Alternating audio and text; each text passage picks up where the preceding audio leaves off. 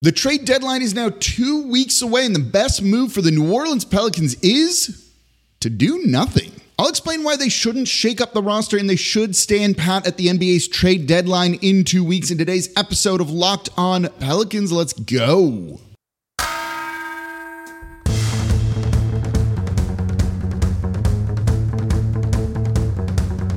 You are Locked On Pelicans, your daily New Orleans Pelicans podcast. Part of the Locked On Podcast Network, your team every day.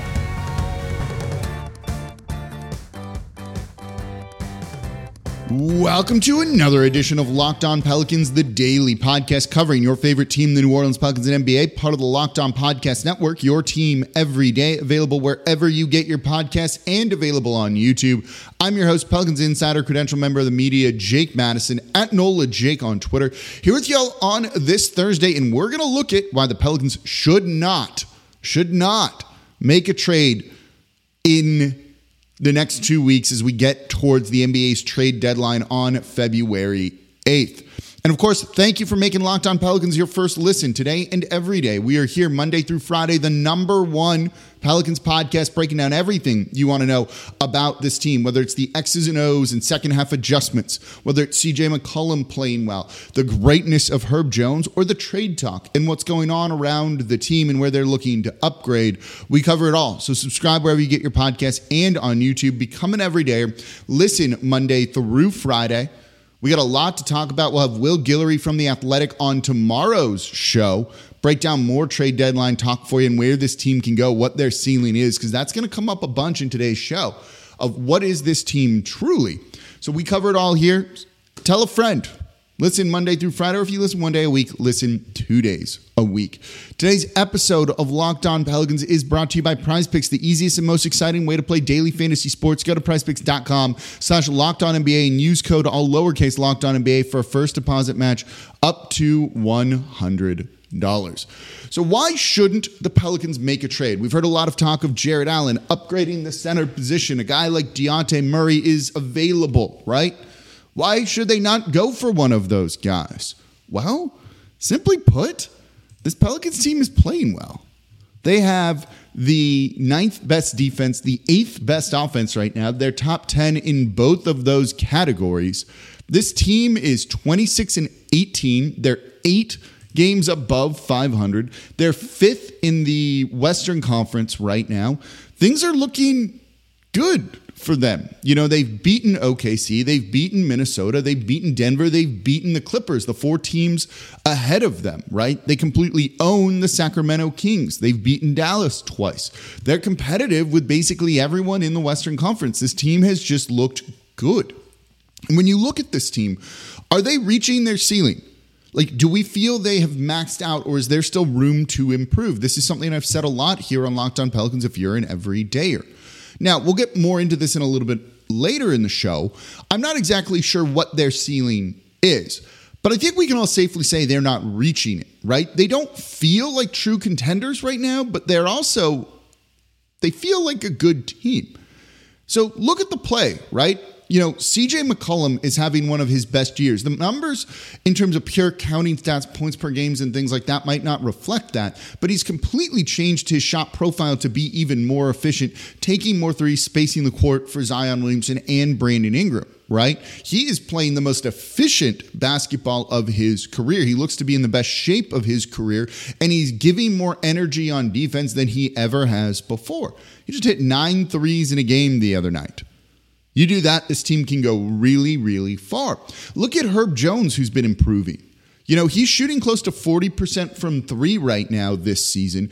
The attempts have gone up. He's making teams pay. He works well off ball. He has games where he can go for 18 to 20 points when that shot is falling. And he's building chemistry with Zion Williamson, right? You know, he's shooting closer to 50% from the corners right now. This is a guy who, by all accounts, is improving and then just does all of the things that he does defensively. That sequence where he blocks the shot, keeps the ball in bounds, leads to a BI layup, gets the steal, keeps that in bounds, gets the ball back, then dishes a behind-the-back feed. It's just defensive plays turning into easy offense, and he's a catalyst from that, right? There's a reason when his name was put there in kind of trade rumors even though they're definitely not shopping him, that there was like an uproar from the fan base about Herb Jones being included.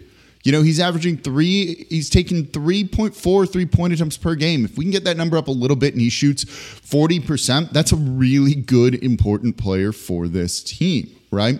You know, Zion still doesn't look like he's exactly himself. After the game against the Utah Jazz, he said he's 88 to 90%.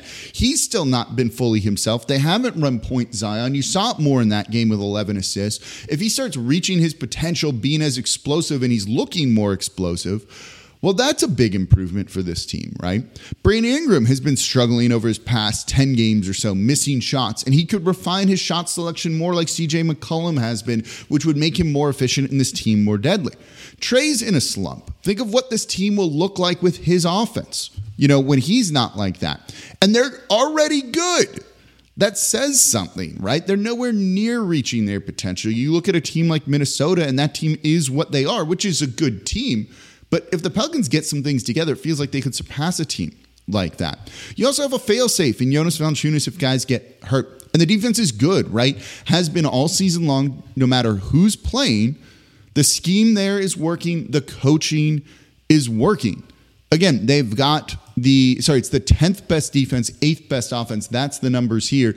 They have the 7th best net rating in the whole NBA over the season. If you look at it probably since that Lakers loss, that number is going to be even better, right? They've had a top 5 offense, top 5 defense since that Lakers loss. So they're, by all accounts and measures, saying this team is good. Are they perfect? No. There's room to improve. But I like that.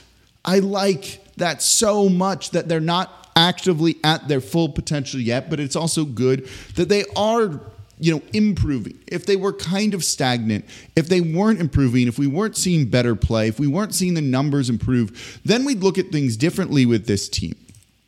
But they're playing well. They're playing really good basketball right now. They have a positive net rating of 5.2 on the season, okay? I've always said if you want to be a championship contender, that number needs to be, you know, right around 6 or better. So they're already close to that. Let's pull their net rating since that loss to the Lakers on December 7th here. I can pull that, and I'm going to be kind of curious to see what the net rating is. Is it championship contender numbers here? I actually don't know. And of course, my internet wants to go slow right now. The Pelicans have a net rating of 9. Exactly. It's 4th best since that loss to the Lakers. 9 is definitely championship contender net rating number. That's your offensive rating minus your defensive rating. Their offensive rating is 5th best during that stretch. The defensive rating is 5th. They're 5-5 with the 4th best net rating. The team has potential to be very good. Why make a trade? Why make a trade when this is what you're doing already, and there's room to grow all around? That's the simplest argument, right? Just look at your team internally. That said, okay, let's look a little bit external. Does an upgrade exist for this team? Let's talk about that coming up here next in today's episode of Locked On Pelicans. Right now, though, I'm excited to tell you about Grammarly. Look, I often struggle if I'm writing a work email or planning out the show of staring at kind of just like a blank page, right? Sometimes you just need something to support you there from start to finish, and that's where Grammarly comes in when it comes to writing. For over 10 years, Grammarly has been powered by AI technology you can trust to help you across all the places where you write the most. And now Grammarly helps you do even more. With one click, you can easily brainstorm, rewrite, and reply with suggestions based on your context and goals, so you can improve productivity for you and your teams. Whether it's coming up with like headlines, which always isn't an easy thing to do, right? Or you've got a long email you've got to write that lays things out in the kind of next steps, Grammarly can give you a good working point. So when you're stuck with writing at work, Grammarly can help you get started with ideas, outlines, even tips. You can do all of those things with Grammarly. And the best part is it's free to use. So start being more productive at work. Go to Grammarly.com/podcast to download for free today. That's Grammarly, Grammarly.com/podcast to get started for free. Today's episode of Locked On Pelicans is also brought to you by PrizePicks. PrizePicks is daily fantasy sports made easy. It's the easiest and most exciting way to play DFS because it's just you versus the numbers. You're not battling thousands of other players. You just look at the stat projections for 2 to 6 players and you pick more or less, and then you watch the winnings roll in. We've got the NFL playoffs. The NBA season is underway, and you can take a combo projection across multiple sports here. You can have CJ McCollum and Travis Kelce at a 10.5 combo of 3-pointers made and receptions. So testing your skills on PrizePicks this basketball season, it's the most fun and exciting way to play daily fantasy sports. If you have the skills, you can turn $10 into $250 with just a few taps. So get started by going to prizepicks.com/LockedOnNBA and use code LockedOnNBA for a first-time deposit match up to $100. That's free money there. When you go to prizepicks.com/LockedOnNBA, use code LockedOnNBA for a first-time deposit match up to $100. PrizePicks, it's daily fantasy sports made easy. And thank you for making Locked On Pelicans your first listen today and every day. We are here Monday through Friday, the #1 Pelicans podcast, covering everything you want, whether it's trade talk or why they shouldn't. There shouldn't be any trade talk around this team, whether it's the X's and O's and other things here. We cover it all. So please subscribe wherever you get your podcast. We are part of the Locked On Podcast Network, your team every day. Become an everydayer. Listen Monday through Friday. And if you're an everydayer, let me know in the comments down below on YouTube. Let me know if you want the team to not make a trade now that they're playing some really good basketball as well. Let me know what you think here. So we went over that this team is good. I don't know exactly what their ceiling is. I really don't. And again, keep that in mind because that's going to be coming up later in this show here. And I want to talk more about that kind of concept. What is truly their ceiling? Like I said, I don't feel like they could win a title this year, even if things go super duper well for them. But I don't think they're like horribly far off. That doesn't mean, though, that you should try and make a move, right? Because looking at it, when you look at names that are available, is anyone actually an upgrade? The biggest name that could maybe be the biggest needle mover for this team that we have talked about that sounds like he's available, or maybe not, is Jared Allen, right? Jared Allen, how much of a needle mover is he? Does he make you a true title contender? Because if he doesn't, what are you doing? Why not just stick with what you have and don't kind of upset the cart here, right? I did a show the other day on kind of like sneaky trade targets for the Pelicans. But one thing that kind of came up during that whole show and episode was like, it's kind of barren out there if you're trying to upgrade the center position, right? You know, any move that you likely make takes this team a step back. You know, Daniel Gafford isn't an upgrade over Jonas Valanciunas, right? We're going to get into a trade that ESPN proposed out there in a minute that involves Wendell Carter Jr. And you go, wait, what? It's awful for this team. So I don't want to see them do anything where they might be taking a step back, right? This team's already doing something. Don't get worse. Don't make a move that's going to make you a worse basketball team, right? Now, if you don't think they're a true title contender, maybe that isn't the worst idea. It's kind of like the if you're not first, you're last mentality. But I don't really love that approach to anything here. So the other reason you could look at a move is to, you know, work with the salary cap. And if you're an everydayer, you remember that show that I talked about where I said the first thing you're going to see with this team is they're going to dump Kyra Lewis Jr. to get under the luxury tax. That move was like telegraphed, right? Well, now that the Pelicans ducked the tax, which again, I think was the right move, don't pay it for Kyra Lewis Jr., pay it for somebody else. You know, you don't need to be concerned about salary cap issues right now. You're under the luxury tax. It was a swing of around $18 million. You know, any future cap issues you have in subsequent seasons from this one, you can figure out in the offseason when you have more options. And any trade right now using an asset, even if you're trying to kind of work on salary cap stuff, limits future flexibility.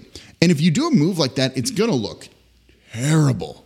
ESPN has a trade right now that is Jonas Valanciunas and Dyson Daniels, okay, to Orlando for Wendell Carter Jr. and Chuma Okeke. I saw that and was like honestly thought I was missing something of like, is Orlando including a first round pick to the Pelicans for that? Because the best player in that deal is Valanciunas, and the second best player in that deal might be Dyson Daniels. That's the type of move you're looking if you're trying to kind of clear salary or something for the Pelicans in the future. I hate that trade. That trade is absolute garbage, right? Wendell Carter Jr. right now is averaging for them, now he's coming off the bench, 10.7 points per game and 6.7 rebounds. He's not a rim protector at all. He's not a shot blocker. And he's a worse rebounder than Valanciunas is, right? Okeke is averaging 3.6 points per game and 2.6 rebounds. That's what you'd be looking at. I hate it. Hate it. And he's also like an undersized kind of wing front court player at 6'6". None of that's good. So I don't want to see this team make a bad move that makes them worse. That trade would do that, right? Look, even if we don't think they're title contenders, they're playoff team. They could get out of the first round. I would enjoy this team winning a first-round playoff series, even if you lose in the next round. With Wendell Carter Jr., well, you limit what you could maybe accomplish, and then maybe you don't get that first-round playoff series win. So I don't love something like that, right? Like, don't start solving future problems right now when you can do it later. And instead, figure out what you have in this team. Figure out if you can make it work with Valanciunas. We'll get into more of Valanciunas in the next segment here because, look, I definitely think there are playoff concerns around him, and I want to talk about that. But you got to get there first, right? Don't do anything that could hamper that. We've seen some, injury issues come up with Brandon Ingram, with Zion Williamson, even with CJ. JV just goes out and plays. Having him as that fail-safe isn't the worst thing, I think. You can figure out the salary and stuff later. Or if you do win a playoff series, can you maybe make it work with JV and Larry Nance Jr.? That's what we're going to talk about in the next segment here. So I don't want to see this team take a step back when we're enjoying this, right? It's also about building up the fan base and gathering data points. If you're in the front office, if you mix it up now, you might lose sight of like what could have been with that sort of thing, right? So I'd like them to finally be in position to like evaluate this team properly, make the playoffs, get everyone excited, go into next season with some expectations with all of your draft capital available, all the future draft picks you have. The Pelicans own all of theirs. They still have an unprotected first from the Lakers and a Bucks pick as well. That can all be really valuable and used in some young players that are intriguing. So that's the type of thing that I think could be important. Look, there are calls to be made on guys like Naji Marshall. He's going to be out of contract at the end of this season. He's a free agent. Do they have the money to pay him? Probably not. But when you look at it in terms of his minutes per game and things like that, even if he walks for nothing, I don't think it's the end of the world, right? Where's Naji Marshall in terms of minutes? He's 10th on this team in minutes per game. It's probably okay if he leaves. You don't love that, but you're looking at him essentially being like somewhere between your 8th and your 10th man. It's a useful piece, but you can get those kind of guys. You could draft a guy that could fill a role like that, right? So that, I think, as I'm going to sneeze potentially here, if you're watching me on YouTube and my face just got all weird and it's coming. Just one. I think we're good. So I don't think you even need to trade that guy away because Naji Marshall has been useful for this team, and I don't think you're going to get like a ton in return for him. So kind of keep the group together. There seems to be chemistry here. They seem to like playing with each other, and everyone's kind of filling a valuable role right now. I'd like to just see what we have and give it a go for a little bit too, especially because I don't really think upgrades exist. Like, show me where the upgrade really is. And that, I think, is kind of the issue here when it comes to looking at what they do. Look, when you look at available players, like who's actually available, so take out Jared Allen because it doesn't appear that he's available, what's the actual upgrade for the Pelicans, and does that player fit, right? And this ties into development too. Let's talk about that coming up here next in today's episode of Locked On Pelicans. Right now, though, I'm excited to tell you about Hungryroot. It's easy to jump off the New Year's resolution train of eating healthier, by the end of January, which is what we're getting towards. So Hungryroot is here to rescue you from your short-lived resolutions by making meal planning easy and nutritious, so you can build healthy habits that won't disappear by February with Hungryroot. It's wonderful, right? Hungryroot is the easiest way to get fresh, high-quality food delivered to your door. They've got healthy groceries and simple recipes, and it's all in one place. You take a quiz. They're going to get to know your goals, what you like to eat, flavors you like, what kitchen appliances you use, and then they're going to have all of your needs and start building you a cart with delicious recipes and all of your grocery needs for the week. So Hungryroot goes beyond your weekly grocery haul with thousands of easy recipes that actually put your groceries to good use before they get forgotten in the back of your fridge and go bad. I hate wasting food like that. So Hungryroot follows a simple standard. It's got to taste good, it's got to be quick to make, and it's got to contain whole, trusted ingredients. So spend less time meal planning, shopping, and cooking, and more time enjoying healthy food that you'll actually love with Hungryroot. And right now, Hungryroot is offering Locked On Pelicans listeners 40% off your first delivery and free veggies for life. Just go to hungryroot.com/lockedon to get 40% off your first delivery and get your free veggies. That's hungryroot.com/lockedon. Don't forget to use our link so they know we sent you. That's hungryroot.com/lockedon. And thank you for making Locked On Pelicans your first listen today and every day. We're here Monday through Friday, the number one Pelicans podcast, breaking down everything you want to know about this Pelicans team. Whether it's trade deadline talk, whether it's going to be a great guest and Will Guillory coming back on the show with me tomorrow. That's going to be a lot of fun. Whether it's the playoff push we're hoping to see, we're going to cover it all here as part of the Locked On Podcast Network, your team every day, the number one Pelicans podcast. So subscribe. Tell a friend about the show. Please tell a friend about the show. Grow the podcast. Join over 9,000 subscribers who want to know all things New Orleans Pelicans. So, okay. We're talking about why they shouldn't make a move, right? Look at the players that are available. Again, actually available, so we're taking Jared Allen out. What's the actual upgrade for the Pelicans? I've heard a lot of people say they're one of the deepest teams in the league. If not the deepest, then where's the upgrade, right? And does that player fit? Dejounte Murray's available. He fit. It's not if you're keeping the big three of Zion, Brandon Ingram, and CJ McCollum. And when you factor in development, right, you want Jordan Hawkins to get minutes. You want Dyson Daniels to keep growing. It's hard to find a trade that makes sense. Where is the biggest glaring need on this team? Some of you are going to say rebounding. Okay. They're the 11th best defensive rebounding team this season. It's not like they're bad at it. It might cost them here and there, but you got to look at it over the course of a season, right? Do they need more rim protection? Maybe, but if they did, they wouldn't have, the 10th best defense right now. They wouldn't have the 5th best defense since December 7th, right? Like, for the most part, things are going well. I'd like them to shoot more threes. They're doing that. They're kind of improving in the areas that, you want them to improve upon. So where's the upgrade? Where's the change that, truly needs to happen? And I'm not sure it exists, right? Again, we say this team is deep, so where are you supposed to upgrade? Outside of the center position, but is there actually an upgrade available there? Now, that doesn't mean that things are perfect. I don't want them to downgrade from Jonas Valanciunas, but he will absolutely be a liability on the defensive side of the ball in the playoffs. If they truly want to be title contenders, you probably can't do it with him starting. But one, you need to get there first. Right? Would you take them getting to the NBA Finals and then losing because JV was bad? Yeah, you would, right? The West is tough, and Jonas Valanciunas is absolutely going to help them in the regular season. So let's not lose sight of the journey still in front of this team. We're not at the end of it just yet. You can't skip these steps here. And two, you also have Larry Nance Jr. They started him in the second half against the Utah Jazz, and he does a lot of what they want on the defensive side of the ball. And he's playing at a high level. Yeah, they're not the best rebounding team, let's say, when he's out there on the court. And that might cause some issues. But again, it's not like they're bad at this.